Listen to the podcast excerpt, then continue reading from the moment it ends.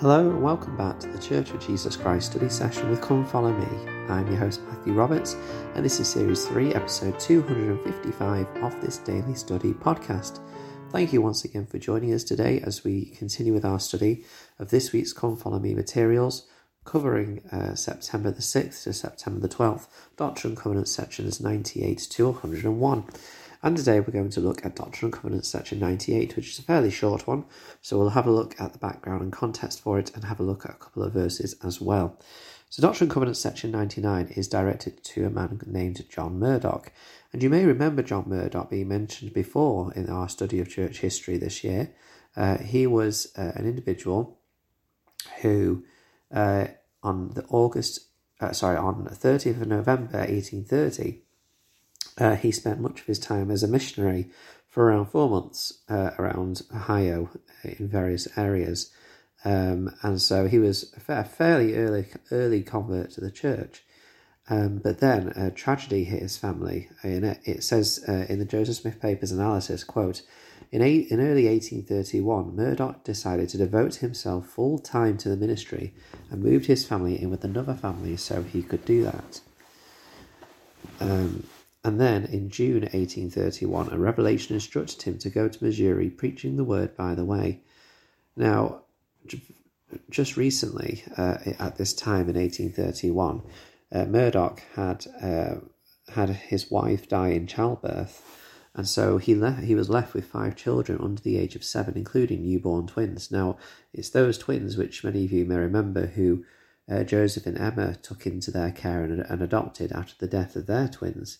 Uh, and so John Murdock offered for Joseph and Emma to adopt these twins because, of course, he was on his own with uh, five children, and particularly at that time, it was it was not usual for a man to have um, these children by himself. He he often got married married again very quickly, or he or there would be kind of care provided for for the children, uh, and so. Um, this is what was provided for. And then in the rest of 1831 and 1832, uh, John Murdock was very dedicated to his faith and he preached in Michigan territory, Indiana, Missouri, Ohio, and many, many other places. Uh, and so he has a great uh, amount of um, dedication that he has shown, but yet, you know, further difficulties followed uh, it says in the Joseph Smith Papers analysis, quote, In addition, those with whom he had left his three older children demanded payment for their help, close quote.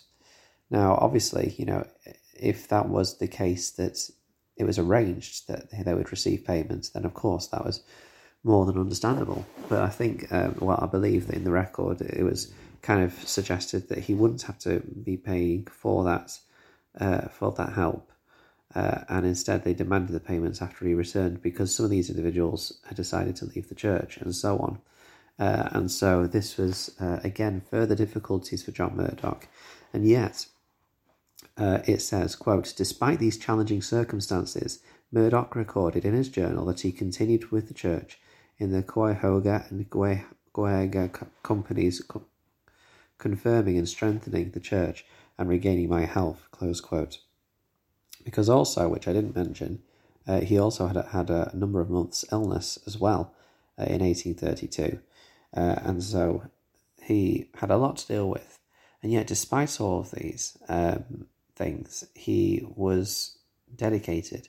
He was very faithful, and when he was then given this revelation through the prophet Joseph Smith in 1832, which, by the way, you'll notice is a year before uh, the kind of the Missouri uh, conflicts that we're discussing right now in, in Doctrine and Covenants section 98 and, uh, and we will do in section 100 uh, and 101 uh, the reason why this is in the wrong place is simply just as a recording error when this book when the book when the Doctrine and Covenants was first put together. So it's something which means that this is techni- technically out of place chronologically I mean, it's not the first time that we've had an out of order uh, section in the Doctrine and Covenants, and it won't be the last. Um, but it's just something to be aware of that this is kind of removed from the the conflicts and issues in Missouri that we've just been discussing.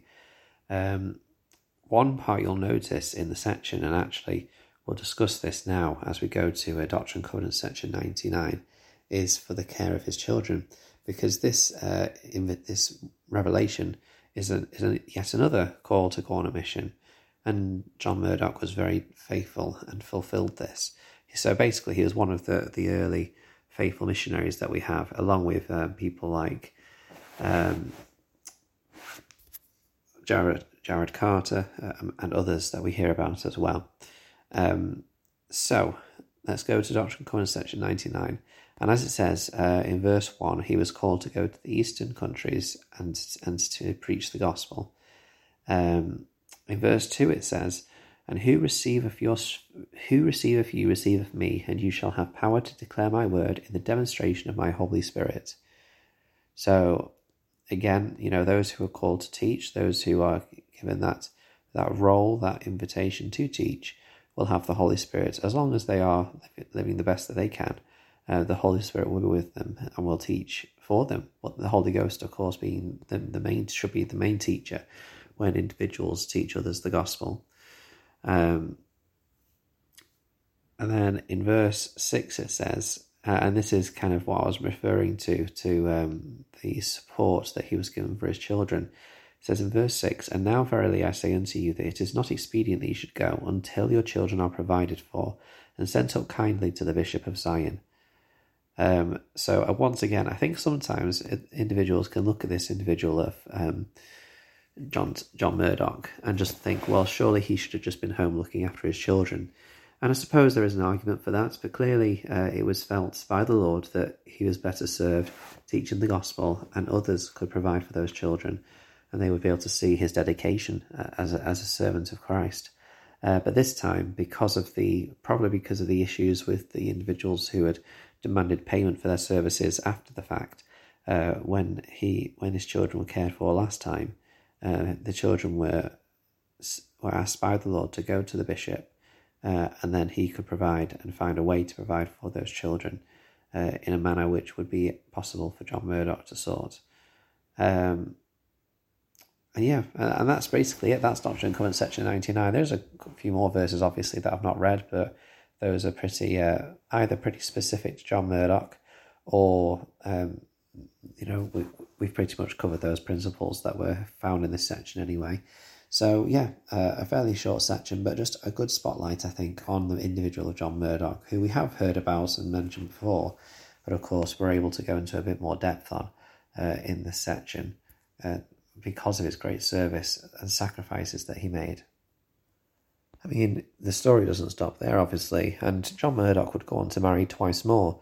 His second wife uh, dies in the following year, after their marriage, and then in 1839 he married. He moved to Illinois and uh, married.